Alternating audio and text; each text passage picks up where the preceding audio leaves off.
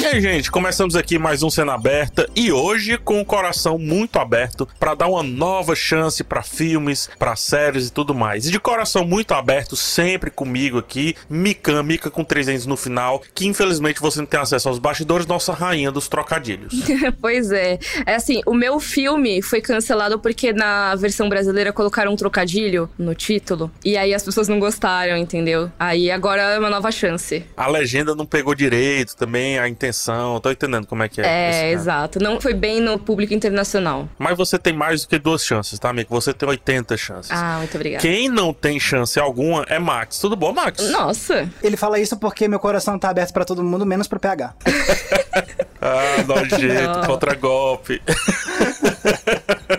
Gente, aproveitamos o gancho da volta de Percy Jackson, né? Percy Jackson aí teve o piloto encomendado e aprovado, inclusive. Então, Percy Jackson está voltando, só que agora como série, não mais como filme. E também, na mesma semana, o Ron Perlman, ele falou que gostaria de fazer um Hellboy 3. Lembrando que ele fez o 1 e o 2 com o Guilherme Del Toro, né? E ele pretende, gostaria, adoraria revisitar esse personagem. Sendo assim, a gente vem também falar sobre franquias, no geral, assim, que merecem, do nosso ponto de vista, obviamente, uma segunda chance. E também falar o motivo, né? Porque que elas merecem segunda chance, por aí vai. Lembrando que esse podcast não precisa de segunda chance, nem chega a esse nível, porque toda terça e toda sexta a gente tá no G-Show, no Globoplay e nas outras plataformas de áudio digital. É só chegar junto, dar o play e nos escutar. Mas antes também a gente vai falar sobre outros filmes, sobre outras séries que estrearão essa semana diretamente do Primeira Fila. Vamos lá, gente? Bora!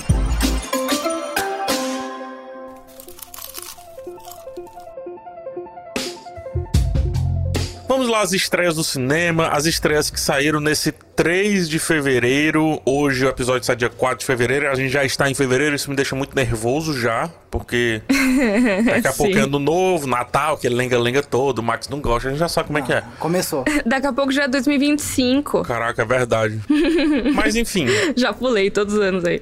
É, vamos deixar essa crise pra lá, né, que o tempo vai ficando cada vez mais relativo mesmo. Mas estreia essa semana, Moonfall, a ameaça lunar do Roland Emmerich, que é o rei dos filmes de catástrofe, né? Exatamente. E dessa vez, uma forma misteriosa faz com que a Lua saia de sua órbita e vá em direção à Terra. Daí um grupo de cientistas se juntam pra tentar impedir essa desastrosa colisão. Não é porque uma desastrosa colisão, como tá dizendo a sinopse, é o fim, né? É o fim. Isso me lembrou muito Zelda, do Majora's Mask, o jogo, porque é verdade. A ameaça do jogo é a Lua vindo em direção à Terra, só que a diferença é que ela tem um rosto assustador no jogo. Sim. Tá na vibe, né? De coisas se chocando com a Terra ou se aproximando da Terra, então tivemos aí Não Olhe Para Cima, o Max lembrou aí do Majora's Mask, que antigamente teve o Melancolia também. É verdade. Então tamo aí, né? Tamo aí com a Terra sendo atingida por vários corpos celestes. Sim, ou seja, só tem uma conclusão lógica quando fizerem o filme do jogo de Zelda Majora's Mask, quem tem que dirigir é o Roland Emmerich. Ai não! É a única conclusão lógica. Ai não, que crime! Gente, o Roland Emmerich não vai dirigir o próximo filme, que é Torrica 2, continuação com a Samantha Schmutz, né? É muito nome em alemão aqui, tá? Roland Emmerich, Samantha Schmutz. Estão usando o alemão inteiro essa semana, mas tudo bem. A Selminha, agora, ela paga mais caro em tudo que quer, mas ela acaba quando uma estranha, de mesmo nome que ela, alega ser a verdadeira herdeira da fortuna. Fortuna que ela conquistou no filme anterior, pra quem não lembra aí, né? O Torrica, ela era uma pessoa comum, classe média baixa, bem baixo, na real. E aí ela descobre as benesses de ser rica, etc. E aí o Torrica 2 vem com esse novo tema, né? Filme brasileiro, dirigido pelo Pedro Antônio, tá? Também estreia As Aventuras de Gulliver, só que a versão ucraniana é animação? Sim, é uma animação que é do mesmo diretor de O Pequeno Narigudo, né? Então é um filme ucraniano que fala dessa história que a gente já conhece, né? As Aventuras de Gulliver, então... Uns 800 segundas chances pra essa história. Exatamente. Né? Ah, mas essa acho que já é até aquela coisa do domínio público, né? Acho que tá tudo bem, né? Então, de Viagem de Gulliver, a gente sempre tem. Mas aí, também tem aquilo, né? Gulliver sempre se mete em enrascadas. Ele vai voltar, né? Pra Lilliput. Então, você sabe que Lilliput, apesar das pessoas não se tocarem um pouco disso, né? Você fala, ah, ele vai em um lugar que todo mundo é pequenininho, não sei o quê. Cara, não dá muito certo pro Gulliver em geral. Ele é bem atacado atacado. Então vai tentar sobreviver aí. É isso aí, a vida de Gulliver mais uma vez aí, né? Vamos pro Netflix? Vamos. Bora. Netflix, começando com as séries, nós temos Criando Dion, segunda temporada. No caso aqui, a Nicole continua criando Dion, que tem muito a aprender sobre os seus superpoderes, né? A primeira temporada não fez tanto sucesso. Na verdade, passou batidaço por muita gente aqui. Eu vou ser sincero, eu nunca ouvi falar dessa série. Pois é. E é engraçado que você nunca ouviu falar dessa série e a Netflix não cancelou. Olha aí. Porque quando você ouve falar, ela cancela. Faz sentido? Não sabemos. Mas também estreia a segunda temporada de Desejo Sombrio, série mexicana com Maite Perrone. Murderville chega, passou a primeira temporada. Aqui a gente tem, talvez, entre as séries, uma das grandes estreias, né, da Netflix essa semana, porque a gente tem Will Arnett no papel principal, de uma série que promete ser uma improvisação, uma comédia de improviso aqui, que tem, olha, o elenco bom, tá? Annie Murphy, Kumail Nanjiani, Marshall Lynch, o jogador. O jogador, que estranho. O jogador de futebol americano. Agora, eu fui pego de revestrar Sharon Stone. Realmente, esse elenco tá um negócio, tá? O conceito desse Murderville é engraçado, porque assim, você tem o personagem principal interpretado pelo Will Arnett, e aí falam pra ele qual é a história do episódio que ele tem que resolver um assassinato. E aí a cada episódio tem uma pessoa participando como convidada, só que essa pessoa tem que ir improvisando tudo. Uhum. Então é uma mescla de roteirizado com improvisação. É, e é o Marshall Lynch mesmo. É, uhum. É por isso que ele tá, porque é, cada episódio é uma celebridade que ajuda a investigar. Então é isso, aí fica lá, será que isso, será que aquilo, será que não é aquele? Então pronto, a gente tem uma comédia de improvisação. Eu não faço a menor ideia do que vai sair disso, de verdade. Ah, eu vou falar agora que nem um Casimiro, tá? Me pegou, hein? Me pegou. Você vai ver só porque tem o cara da NFL, né, PH? Entendi. Ai, eita, eita. Entendi. Ossos retirados do armário. É isso. E ele chama a atenção. Ah, como é o Nanjiani? É, Sharon Stone. É. Marshall Lynch? Aí sim, agora tá. Eu vou ver. Agora eu vou ver. Mas, gente, Um de Nós Está Mentindo. Não. Será? No podcast. É outra estreia que tem aqui no Netflix. Vocês gostaram desse gancho? Eu adorei. Foi bom. Uma boa transição. Gostei. Eu adorei. Um de Nós Está Mentindo é outra estreia da Netflix. É uma deteção que reúne 5 estudantes extremamente diferentes. É o Clube dos 5? É um Clube dos 5, só que com assassinato, né? E eles vão ter que descobrir esse segredo aí e manter o grupo unido até o final. Inclusive, é o que a gente tá fazendo nesse podcast, assim. Alguém matou alguém aqui nesse podcast. PH! Mica, eu tenho que falar. A gente tá junto só pra descobrir quem foi. Olha, por favor, quando forem nos julgar, não levem em conta esse depoimento aí do PH. Ele tá brincando, gente. Por favor, quando não for julgar, foi o Max. Palhaçada. Doces Magnólias trabalham a segunda temporada, tá? É só pra ficar o registro. Vamos de filmes? Filmes nós temos mais janela, porque semana passada estreou A Vizinha da Minha Janela, A Janela da Minha Vizinha, sei lá como é que é. A Mulher na Janela, Vizinha...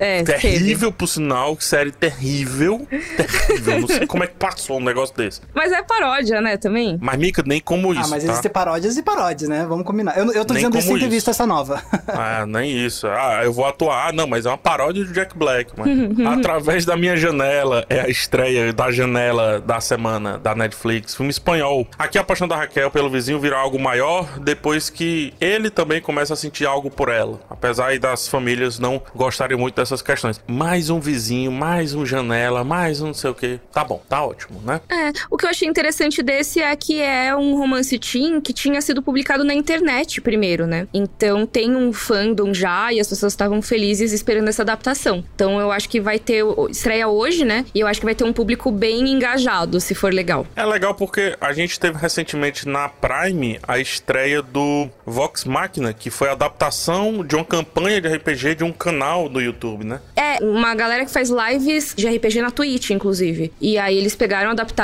a história de uma das campanhas de RPG em uma animação. Então é bem legal que realmente essas obras que tem um fandom muito grande, né, de internet, estão ganhando adaptações. Isso é bem bacana. Vamos lá pra Prime Video, já que a gente acabou de falar de Prime.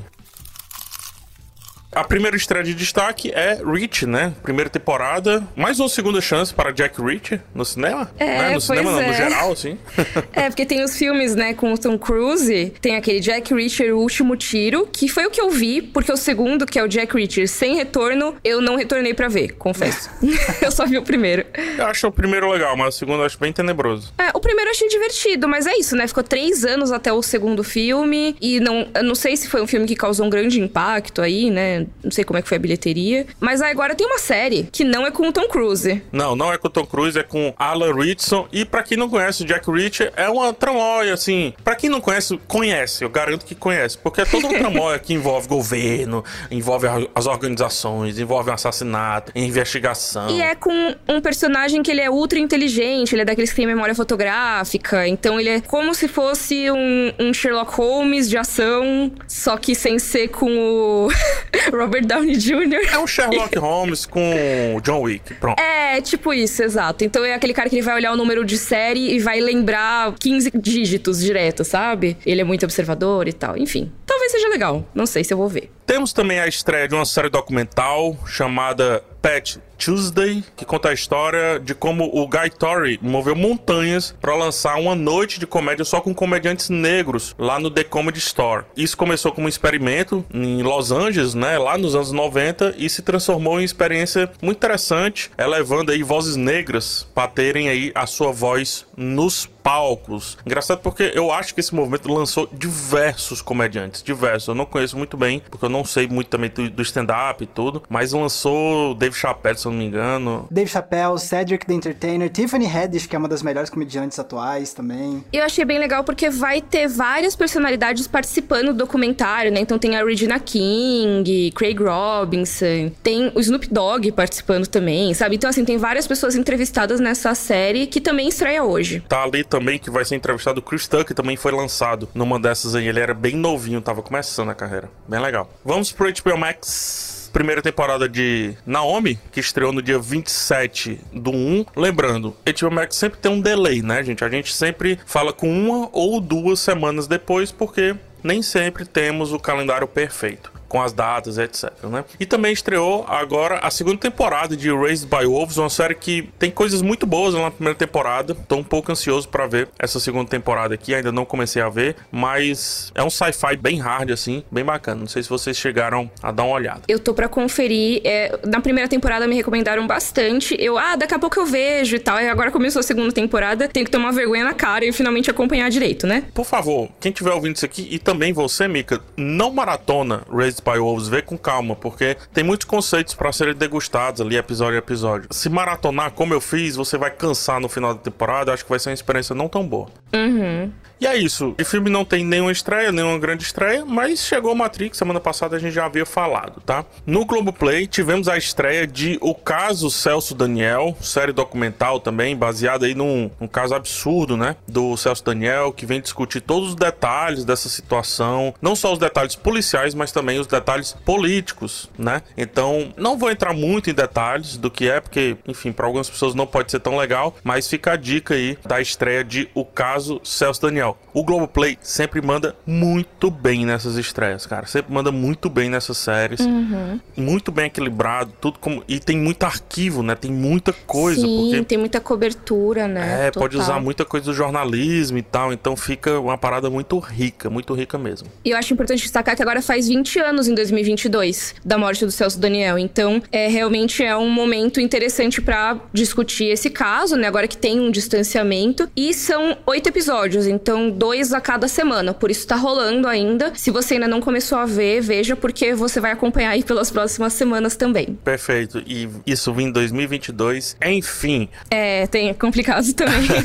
Vai dar umas discussões aí. Aham, com certeza. Temos também Chicago PD e Chicago Med entrando aí em sua 8ª e 6ª temporada, respectivamente, aqui também no Globoplay, tá? Disney Plus, o que temos de Disney Plus? Acho que continua Boba Fett, né? Então tá reservado ali sempre Boba Fett toda semana. O Star Plus, nós temos Pen and Tommy, uma minissérie de investigação que investiga aí a relação tumultuada entre o astro do rock Tommy Lee e a modelo Pamela Anderson. Um caso que eu não sei se aqui no Brasil é tão grande quanto é lá nos Estados Unidos. Não vem muito na minha cabeça isso. Mas enfim, tem roubo, tem um monte de coisa envolvida também. Tem vazamento de nudes e etc, né? Passando por Apple TV Plus, Suspicion, primeira temporada, estrelada aí pela Uma Thurman, uma série da Apple TV. Te falar da Apple TV, tá? Cada estreazinha bacana, muito bacana. Tanto o filme quanto o sério. Umas apostas bem interessantes que a Apple TV Plus vem fazendo aí. Tô gostando. Com certeza, tem muitas estreias legais, né? O pessoal às vezes fala, ai, não tem um catálogo tão grande. Mas assim, tem muita coisa bacana que tem saído. Então, às vezes, se você tem, vale a pena dar uma olhada. Porque só nos últimos tempos a gente já recomendou várias estreias deles, né? Tem Ted Lasso, tem Fundação, que teve bastante gente que não gostou, mas que é uma série grandiosa também. Tem o Swan Song, com a Mahershala Ali, que foi bem legal também. Então, tem bastante coisa rolando. É, a tragédia de Macbeth, recentemente. Sim, tem Morning Show também. Várias séries importantes que estão por lá. Tem muita gente que tem 3 meses aí do Apple TV Plus, nem sabe. Galera que tem iPhone aí já tem uns 3 meses e pode usar bem. Tem PlayStation também, parece que PS5 tem acesso. Enfim, dá uma olhada, porque tem vários streamings que as pessoas têm acesso e nem sabem. Enfim, parece que a gente tá fazendo propaganda pra eles, né? Vamos pra outra coisa. Não, mas é isso aí. Fica o aviso, digamos assim, né? Sim. Vamos lá pro assunto principal? Vamos. Bora. Uma segunda chance para Max Valarezo, vamos lá? Só pra mim? Ah, não, desculpa. É segunda chance pra filmes e séries, desculpa, gente. É porque eu, nessa rincha eu me confundo um pouco, tá bom, aqui. Vamos lá, gente, vamos lá. Franquias que merecem uma segunda chance.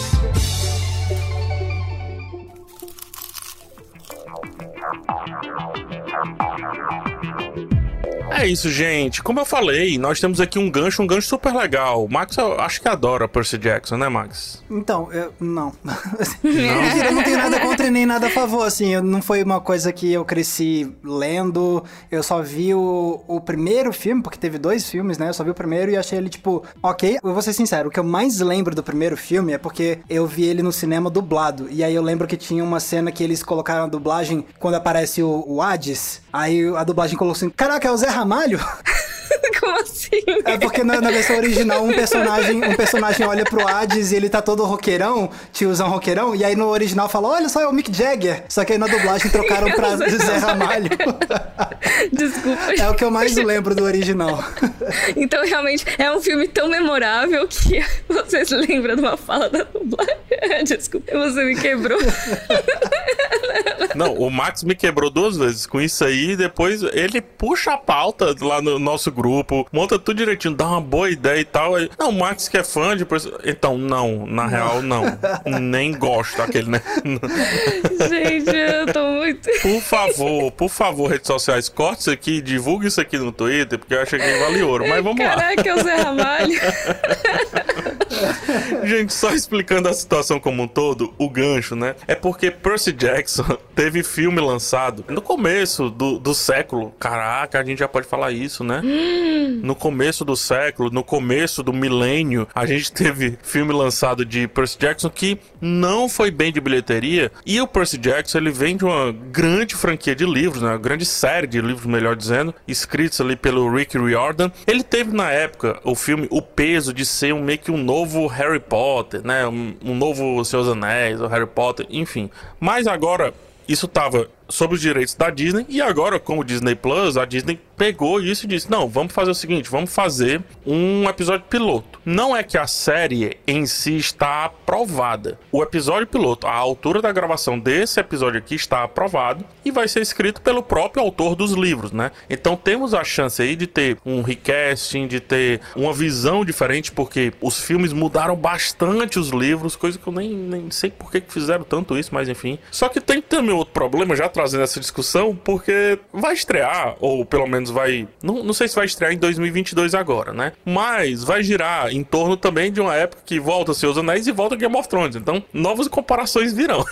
pra Percy Jackson. Pois é. Né? Mas às vezes até é exatamente por isso que existe o contexto em que é possível trazer de volta, né? Uhum. Acho que porque o público tá mais aberto, tecnicamente, e talvez até a série não precise mais se prender tanto ao sucesso de Harry Potter, que eu acho que você falou de uma forma muito acertada, PH. Eu vou destacar aqui, pessoal, eu não acompanho Percy Jackson, então se eu falar besteira, por favor, me corrijam nas redes sociais. Mas uma coisa que eu acho que é bastante importante de destacar é que o primeiro filme do Percy Jackson, que assim, ele saiu quase 10 anos depois, né, do primeiro Harry Potter, ele foi dirigido pelo Chris Columbus, que é o mesmo diretor do primeiro e do segundo Harry Potter. Nossa, bem lembrado, eu tinha esquecido disso. Então, assim, não se escolhe um diretor à toa, sabe? E você tá ali no sucesso. Já tinha tido Nárnia, que a gente vai comentar também. Já tinha tido Senhor dos Anéis, que é outro público, mas também cria aí, né, a vibe de recepção por franquias, de fantasia e tal. Já tava rolando Crepúsculo, mas aí você traz o diretor dos primeiros Harry Potter. Então você já deixa clara a sua intenção ali. Exatamente. É interessante dizer isso, Mica, porque quem vai dirigir, assim, de novo, é um episódio piloto encomendado. Então pode ser que o diretor não fique, pode ser que ele dirija só o episódio piloto e o episódio piloto pode ser aprovado e depois refeito. Então, pode tudo quando se fala em episódio piloto, né? Episódio para teste mesmo. É o mesmo diretor de A Misteriosa Sociedade Benedict, que é o do Disney Plus, e é bem infantil. Então talvez eles coloquem Percy Jackson numa roupagem realmente mais infantilesca, e não no sentido ruim do infantil. Acho que é o lugar que, ao qual Percy Jackson pertence no início, e assim como aí, comparando da maneira que eu acho que é uma boa comparação com Harry Potter, os fãs vão crescendo, enquanto que o serial também vai amadurecendo, entendeu? Então se eles conseguirem fazer esse paralelo, acho que vai ser, aí sim, muito interessante. E é uma franquia que tem muito potencial no formato de seriado, porque, se eu não me engano, originalmente a série de livros tem 5 livros, 5 volumes. Então, se você seguir a lógica de, tipo, uma temporada por livro, pronto, você já tem 5 temporadas garantidas aí, né? Então... Tem 10, né? Porque dá pra seguir um livro gerando 2 temporadas tranquilamente, porque os livros têm 2 arcos de história. Eu li o primeiro livro só, tem 2 arcos de histórias bem diferentes ali no livro acontecendo. Então, dá pra ser 2 temporadas tranquilamente também. Eu acho um belíssimo acerto, tá? Falando de Disney Plus, assim, eu acho um material super bacana pra Disney Plus colocar no seu catálogo, sabe? Trazer um público jovem ali. Eu acho super interessante, cara. E eu acho que a cultura pop tá aberta pra uma nova onda de mitologia grega, assim. Eu acho que tá com essa vaga aberta, sabe? É, as pessoas estão com... Assim, já existe, né? Óbvio, nunca sai de moda, né? Porque sempre existem adaptações e releituras e tudo. Mas eu acho que atualmente tem, por exemplo, os livros, né? Por exemplo, A Canção de Aquiles,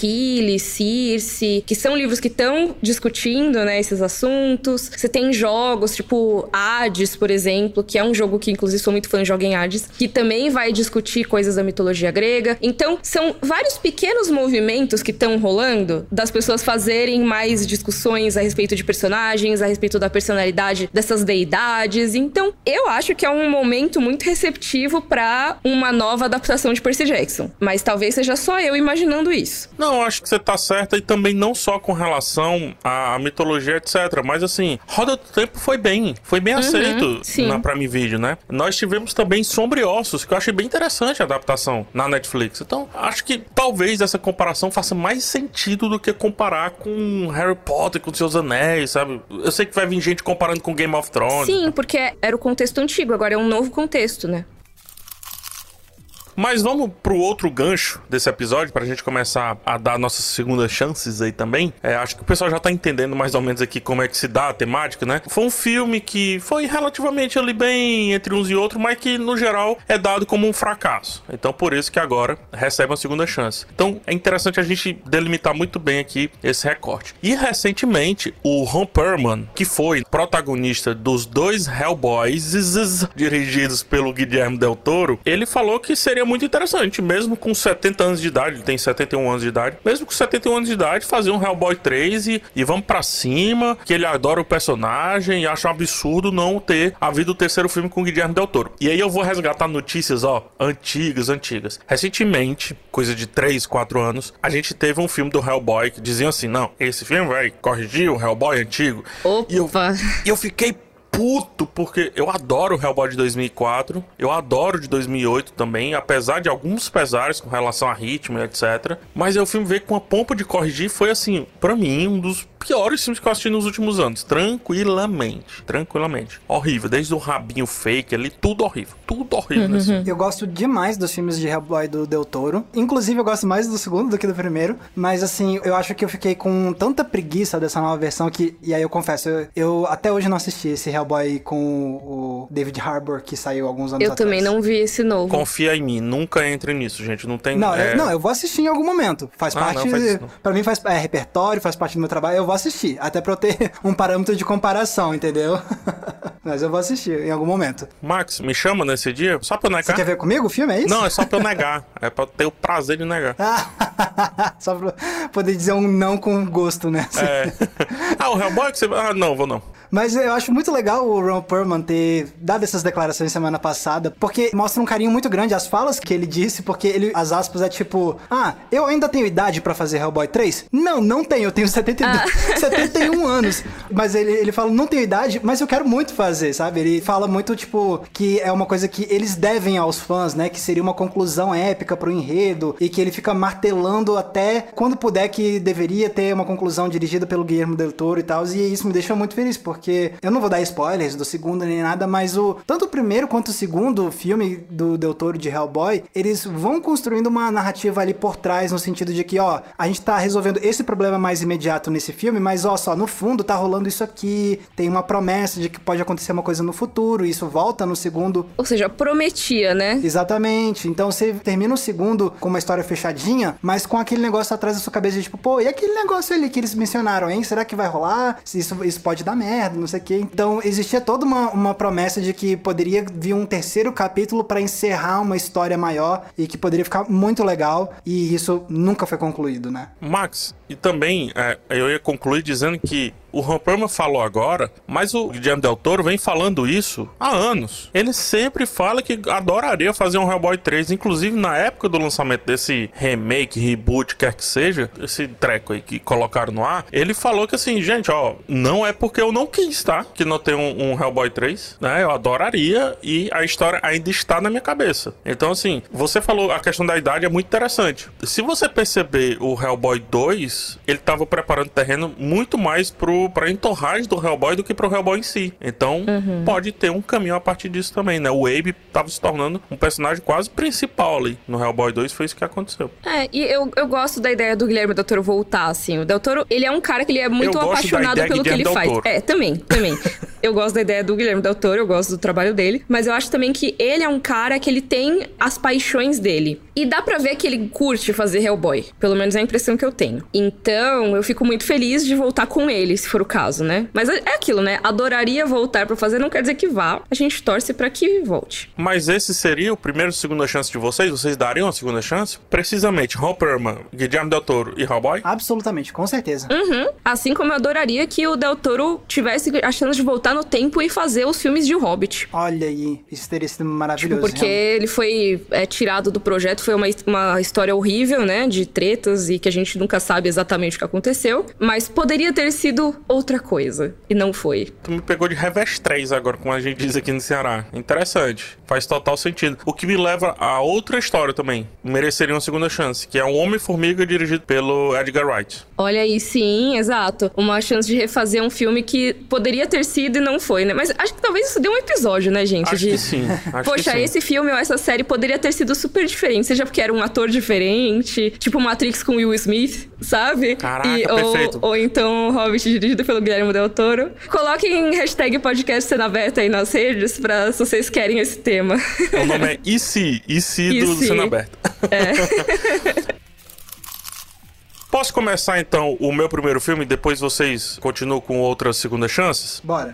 Eu daria uma segunda chance, tranquilamente, pra Eragon. Caraca. Tá? Olha! Eu achei legal você trazer isso porque eu discordo muito. Eu considerei colocar esse, mas eu falei, não merece uma segunda chance. Olha! Por quê? Eu não acho o melhor livro da história já lido, meu Deus, não é. Mas, muita coisa que eu falei aqui pro Percy Jackson, eu tava lembrando que eu poderia também falar pra Eragon. Ó, pra quem não lembra, contextualização, Eragon é uma série de livros de fantasia com dragões e tudo mais, bem fantasia inspirada em Senhor dos Anéis. E teve um filme em 2006, e que foi um fracasso, assim, tipo, e aí nunca mais fizeram nenhum filme pra adaptar essa série literária. É, e o autor tinha uma maior história, tipo, o Mozart dos livros, da literatura fantástica, sabe? Aí você lia o livro e você percebia que não. É, mas assim, eu não li os livros, Heritage, né, que eles chamam, né, da herança. Eu não li os livros, então eu não posso opinar se eles são bons, se não são, mas eu sei que quem é fã é muito fã, em geral. É um público que é muito engajado e é um consenso, pelo menos do público que eu conheço, assim, todo mundo que é fã e conversa comigo, que não curtem essa adaptação pro cinema. Terrível. Mas eles costumam gostar. Acho que com o Max não bateu, né? Os livros não deram muito certo com o Max, mas tem muita gente que curte. Pois é, então é justamente por isso que eu falo que eu acho que eu não daria uma segunda chance, porque pra começo de conversa eu já acho o material base ruim. A história nos livros eu já acho ruim, mal escrita. Então, se fosse pra fazer uma adaptação que tivesse que fazer justamente várias mudanças pra melhorar o que tá ruim no original. Então é por isso que eu acho que nem adianta dar uma segunda chance. Mas assim, quem sou eu pra determinar o que pode acabar funcionando como uma adaptação ou não, né? Mas não é algo que me empolga. Ah, eu acho que em época de streaming, cara, uma sériezinha ali, 6 episódios, conseguindo desenvolver bastante ali o protagonista principalmente, sem focar muito em dragão que fala, esses trecos aí, sabe? Para com isso, coloca na cabeça do protagonista, cara. Enfim, desculpa, foi só uma revolta com o filme mesmo. Mas eu acho também, a mesma coisa que eu falei do Percy Jackson, só que esse eu acho que sofreu mais ainda, porque compararam muito com os Seus Anéis, muito. Nossa, sim. Acho que Percy Jackson tá pra Harry Potter como Eragon pra Senhor dos Anéis. Inclusive, o Max abriu, não tô reclamando não, viu, Max? Olha! O Max abriu a fala dele dizendo, é tipo os Seus Anéis, tipo assim.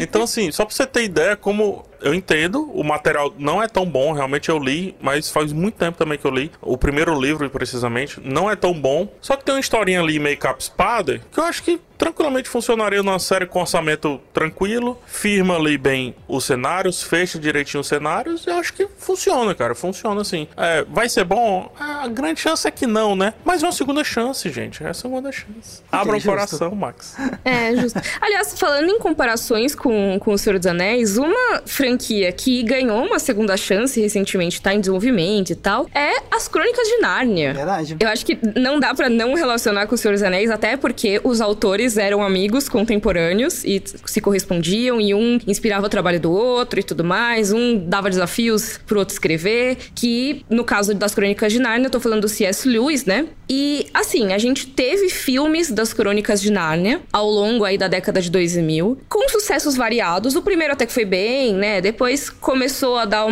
aquela balançada, mas continuaram fazendo, se eu não me engano tem 4 filmes de Nárnia, né? E então não é que é uma franquia que não deu certo. Mas é que As Crônicas de Nárnia são vários livros e o público costumava reclamar, ai, poxa, não adaptou essa história, não adaptou aquela, não adaptou isso aqui, esse filme não foi legal, o primeiro é legal, tá, mas faltou coisa. Então, a franquia foi, acho que, definhando, sabe? Não é nem morrendo, foi definhando. E agora, estão trabalhando em uma nova versão de As Crônicas de Nárnia. É, esse material base é absurdo, né? Sim, eu gosto muito das Crônicas de Nárnia, mas aí também tem que ver como que isso vai ser feito. Assim, eu vi o PH falando, por exemplo, no Disney Plus, talvez Percy Jackson tenha uma pegada um pouco mais para um público mais novo. Eu, Miriam, consideraria mais legal e mais interessante uma série das Crônicas de Nárnia que fosse focada em um público também infanto-juvenil. Eu acho que se você faz Nárnia e quer transformar em série da Netflix com sangue e pessoas se pegando e não sei o quê, talvez não fique tão legal. Pra mim, Nárnia teria que ter uma vibe bem tipo Sweet Tooth, sabe? Que tem coisas sombrias, mas é uma série contos de fadas. Pra mim não tem que ser Senhor dos Anéis, não tem que ser Game of Thrones, tem que ser Nárnia. Ai, Mica, eu acho que eu vou discordar de ti aqui. Diga. Porque assim, eu concordo com o que você falou, é porque você trouxe o parâmetro Netflix. Eu não quero dentro do parâmetro adulto Netflix, vamos colocar assim. Sim. Mas eu queria as discussões do Crônicas de Nárnia em outro nível que não o nível infanto-juvenil. Entendi. Mas o público infanto-juvenil você não precisa não ter discussões. É porque as pessoas geralmente não colocam essa discussão quando vão focar nesse público, tu entende? Entendo, mas aí a culpa é do desenvolvimento. Porque eu acho que você pode sim ter uma série para um público juvenil, infanto-juvenil, que tenha discussões maduras. E eu acho que As Crônicas de Nárnia são exatamente isso. São livros que quando você lê, eles são infantis. Exato. Não, por isso que eu tive muito receio de colocar assim, não, eu queria adulto. A parada. Infantil não é bobo, né? Eu acho que tem que ter aí a separação da coisa. Ele é uma história muito infantil, mas infantil não é menosprezando. Infantil é que tem um público-alvo ali. É só um ponto de ignição, né? Eu acho que dá pra trazer discussões muito legais com uma história que não precise apelar pra coisas que são, entre muitas aspas, adultas. pra dar uma roupagem pra um público mais velho, sabe? Nesse aspecto, eu sou muito paga-pau do Miyazaki quando ele fala, cara, o filme infantil não tem que ser burro. Ele tem que ser pra criança, ele tem que discutir as coisas que a criança, tipo, vai entender, porque ela vai entender, sabe? Ela não é boba. Então, eu acho legal colocar pra um público infanto-juvenil, assim, mas também trazendo todos os temas. Eu acho que tem que ter. Não, eu tô contigo. Por isso que eu fiquei, assim, no sapatinho, assim, dizer, será que eu quero adulto? Não, seus finalmente aí, eu acho que foi perfeito. É, porque eu acho que se tentarem fazer uma coisa, tipo, mesmo se não for assim, ai, com muito sexo e muito não sei o quê, tentarem transformar, ai, vai ser um épico maduro e não sei o quê, e tirarem toda a parte lúdica de Nárnia, não é mais Nárnia, vira fantasia genérica. Eu acho que tem que ter essa parte bem contos de fadas, bem lúdica, tem que ter Papai Noel, sabe? E então acho que fica mais legal. Eu acho que as pessoas estão mais prontas pra aceitar o Nárnia hoje em dia, sabia? Esse lance aí de... Eu acho que sim. Né, de misturar personagens, de aceitar... Eu acho que as pessoas estão entendendo mais a proposta da Crônicas de Nárnia, que também é do século passado, né? Mais uma vez falando. Acho que as pessoas estão mais prontas hoje, tá? Eu acho que sim, até porque a gente tem várias coisas que são pra esse público mais infanto-juvenil e são mais lúdicas, mas também tem algo mais pesado. Por exemplo, até o Desventuras em Série, que ganhou uma segunda chance, né? Teve o filme antigamente e teve a série da Netflix uns anos atrás, que inclusive eu gosto bastante da série. Não sei o que o público acha em geral, mas eu me diverti muito assistindo. E a própria Sweet Tooth também, que é muito mais leve do que os quadrinhos, mas também tem algumas coisas aí mais tensas e essa vibe de contos de fadas, né? Mas essa eu acho que não é pra criança, ela é só fofinha. Eu queria trazer uma aqui que eu acho que merece segunda chance. Venha. A Torre Negra, baseada nos livros do Stephen King. Olha, que teve um filme que todo mundo hypou e que foi tenso. Pois é, contextualizando, né, o Stephen King, ele escreveu essa série de, cara, acho que são 9 livros, 10 livros, nem sei mais, chamada A Torre Negra. Acho que são 13 livros, eu não tenho certeza. Nossa senhora, é muito livro. No exato momento que você falou, ele escreveu mais 5.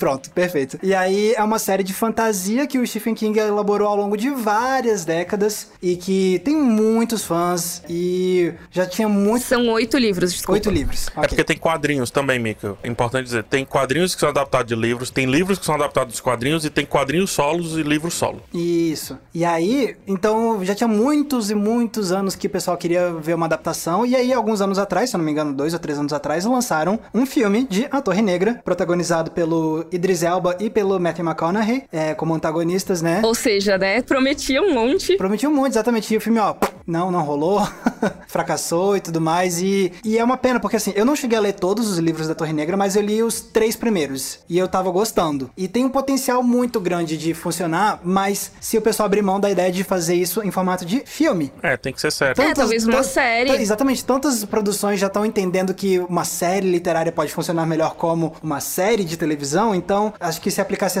esse mesmo raciocínio com a Torre Negra, e poderia ter muito mais chance de funcionar. Esquece a ideia de colocar super astros necessariamente nos papéis principais, coloca bons atores, mas não necessariamente dos mais famosos. Max, é isso que eu ia falar, porque não precisa desse elenco aí, é um elenco low profile total, cara. Pois é, não precisa. Então, vai, adapta com calma, faz, se quiser fazer aquele esquema de uma temporada ser um livro, vai, porque aí você vai ter pelo menos 8 temporadas, se não colocarem os quadrinhos originais, enfim. Eu acho que tinha muito potencial, assim, e pelo que eu vou falar, à medida que a série vai avançando nos livros, vai ficando cada vez mais louca e experimental, e aí ia ser algo muito interessante ver o mesmo caminho ser percorrido pela série, começar com algo um pouco mais tradicional, e quanto mais tempo vai passando, vai ficando cada vez mais meta, mais experimental, ia ser muito massa. Então, eu gostaria de receber uma segunda chance. Posso sugerir uma franquia que eu acho que poderia ser trazida de volta, mas que não é flop, não flopou necessariamente, mas que eu queria que ganhasse uma adaptação mais legal. E talvez eu revolte um pouco as pessoas que estão nos ouvindo. Não, você não consegue. Mica, você pode tentar, nasce de novo,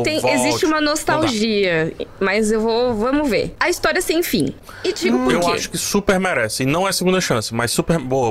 Muito bom, Mica. Porque, vai, assim, eu tô de braço cruzado prestando atenção. Adorei. Eu não acho que o filme que fez muito sucesso ali nos anos 80 e 90 seja ruim, pelo contrário, eu acho que ele é muito legal, só que ele é outra coisa, entendeu? Ele se tornou cult. É, exato. Né? Eu gosto muito dele. Nossa, eu amo esse filme. Mas assim, o livro, ele tem tanto a mais ele tem tanta discussão legal, tanta discussão de metalinguagem, que eu acho que seria muito legal trazer pra, talvez até uma série interativa, sabe? Que nem tipo um Bandersnatch que tem na Netflix. Ah, tipo, de escolha. Cara, imagina que legal, sabe? Eu acho que tem um potencial tão absurdo pra fazer ou um novo filme ou uma série de A História Sem Fim, que eu adoraria. E tem história... sem fim, haha, não, brincadeira. Mas assim, tem material pra fazer, que eu sei que nos filmes eles pegaram a segunda metade do livro e trouxeram aí pro segundo filme. Tem até um terceiro filme de A História Sem Fim, mas eu acho que não fazem jus ao livro. Eu adoraria ver uma nova adaptação que fizesse jus à história completa. O que não negaria a existência do primeiro. Por isso que eu acho que não é, o primeiro é horrível, deleta. Não, tem o seu valor, só que eu não acho ele uma boa adaptação. Ele é só um filme muito legal. Mica, eu tanto concordo com você como elaboro, porque eu acredito que nem precisa trazer alguns elementos que foram explorados nos filmes pra esse projeto se ganhar. Sim, pode até ser outra porque história. Porque tem muitos elementos que ficam... É, outra história. Tem muitos elementos que ficaram de fora, alguns elementos exclusivos pros filmes, que inclusive foram elementos muito marcantes na cabeça das pessoas quando falam de História Sem Fim, mas que você não precisa trazer isso porque não necessariamente tá no livro, ou se estiver no livro, não tem tanta... não tem tanto destaque. Então eu concordo demais contigo. As pessoas vão morrer no começo, no anúncio, mas se o negócio for bem feito, todo mundo vai cair de paixão. Ai, inclusive, os fãs muito fervorosos do filme. Com certeza. Ah, eu adoraria. Eu sei legal. Que foi tipo, não tá acontecendo, tá, pessoal? Que eu saiba, é só um desejo meu. Seria legal. E você me deixou com vontade de ler o livro, eu nunca li o livro. Ai, vale muito a pena, recomendo.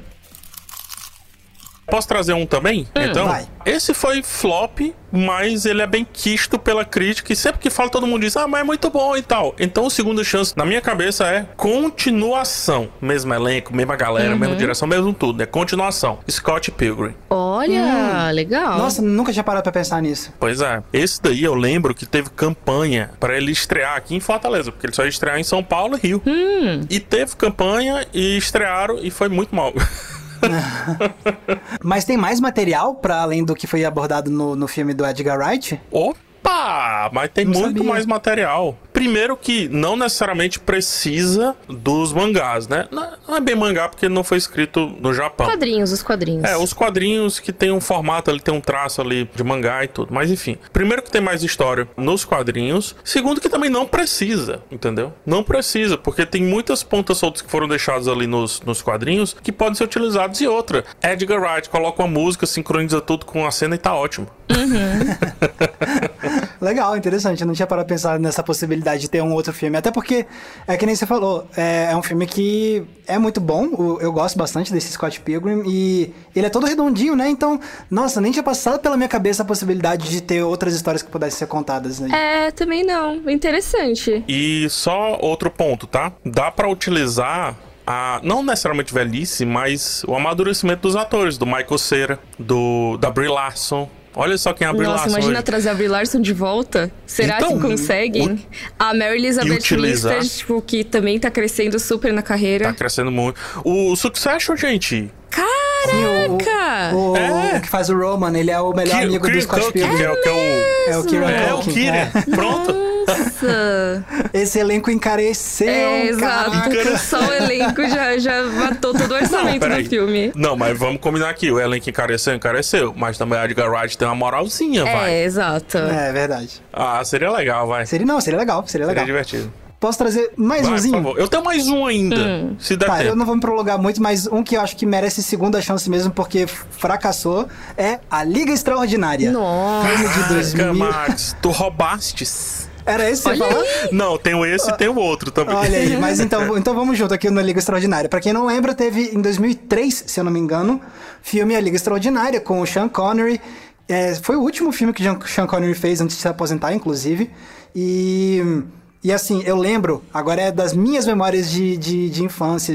Eu amava esse filme, eu via ele um monte de vezes quando eu era criança, adorava. E aí, depois de crescido, eu fui descobrir que o filme é muito criticado por ser muito ruim. Eu fiquei, o quê? E aí, a verdade é que desde que isso aconteceu, eu nunca tive coragem de rever o filme com os olhos que eu tenho hoje, com medo de estragar a memória que eu tenho desse filme. Mas enfim, é um filme que fracassou e que é baseado nos quadrinhos do Alan Moore. Pra quem não conhece o conceito da história, o Alan Moore quis fazer meio que uma Liga da Justiça, só que com personagens clássicos de literatura vitoriana e de história de aventura. Então você tem o Capitão Nemo de 20 mil Léguas Submarinas, você tem... O Harry Jekyll do Médico Monstro. É, exatamente, tem o Médico Monstro, tem o Homem Invisível, tem a Nina de Drácula, e, enfim, vários personagens. Eu acho bem legal. O Dorian Gray, inclusive, tem muita gente que conhece o personagem por causa da Liga Extraordinária. Exatamente. Né? Então o filme foi muito mal, muito criticado, não foi lá grande coisa de bilheteria e caiu no esquecimento, mas tem muitos materiais de quadrinho escrito pelo Alan Moore. E se dessem uma segunda chance, fizessem um seriado também, eu acho que poderia ter um... Pô, a gente tá na era dos crossovers, né? De super-herói, não sei o que, com os Vingadores, mas imagina fazer uma Liga Extraordinária. O público já tá prontinho com essa ideia de aceitar uma liga desse jeito, né? E tal. E aí eu acho que tinha muito potencial pra fazer uma coisa muito legal. Inclusive, se quisessem adaptar as esquisitices do Alan Moore com os quadrinhos, ia ser interessante também. Vocês estão vendo que eu quero ver série de TV esquisita, né? Eu gostei, gosto de série esquisita. Curto, eu gostei. Esse aí é um que eu acho que merecia uma segunda chance. Perfeito, Max. Muito bom. Que bom que você trouxe Liga Extraordinária. Do meu lado aqui, só pra fechar, acho que é praticamente ele da mesma época. Adoraria rever Spawn. Olha só. É porque assim, tá todo mundo se estapeando pelos direitos da franquia Spawn, né? Então, por isso que tá meio preso aí, mas eu tenho certeza que já teriam feito se não fosse isso. Mas eu não entendo por que não fizeram ainda mais em época de streaming. Não entendo por que não deram outra chance aí pra Spawn. Na época, enquanto continuação, e hoje como remake, reboot, quer que seja. Então fica aí meu outro apelo. Tem mais algum, gente? Então, cara, muitos, né? Tem muita coisa que fazem aí cancelam ou matam, né? Na mesa de produção ali. Tem vários. Eu fico muito triste quando cancelam alguma coisa, uma coisa nem tem chance de ser melhorada, né? Acho que a gente comentou isso no episódio de Cowboy Bebop, que a Netflix às vezes cancela umas séries que não deu muito certo agora, já vamos cancelar. E acho que Cowboy Bebop é um exemplo disso, que tinha muita coisa ruim, mas também tinha coisas que poderiam ser melhoradas e dava pra melhorar uma segunda temporada e não rolou. Então, não digo nem de refazer, porque já é muito recente, já tem animação, não precisaria. Mas eu acho que tem várias séries que são exemplos disso e que poderiam ser trazidas de volta, sabe? Porque foram canceladas. Mica, deram 2 chances pra Quarteto Fantástico, vai ter mais uma. Olha aí. Então, por que não, exato. Né? Uma que eu acho que merecia uma segunda chance, não porque era ruim, mas sim porque foi injustiçada, é Pushing Daisies, que caso as pessoas não me acompanha, é uma das minhas séries preferidas, que foi, assim, a primeira temporada muito legal, e a segunda deu aquela flopada imensa, porque foi bem no meio da greve dos roteiristas de 2007 e 2008, né? Acho que é 2007. E a segunda temporada acabou no meio, foi um final muito improvisado. Eu acho que poderia ser uma série que teria uma segunda chance e talvez fosse bem. Mas também não sei, né? É aquilo, a gente nunca sabe. A gente criou aqui toda uma lista que Hollywood pode só ouvir esse podcast e pronto, tem o mapa do tesouro. É isso. Manda royalties pra gente depois. Exatamente. Perfeito, gente, vamos pro balcão falar de mais filmes e séries ainda? Bora. Isso, vamos recomendar a coisa.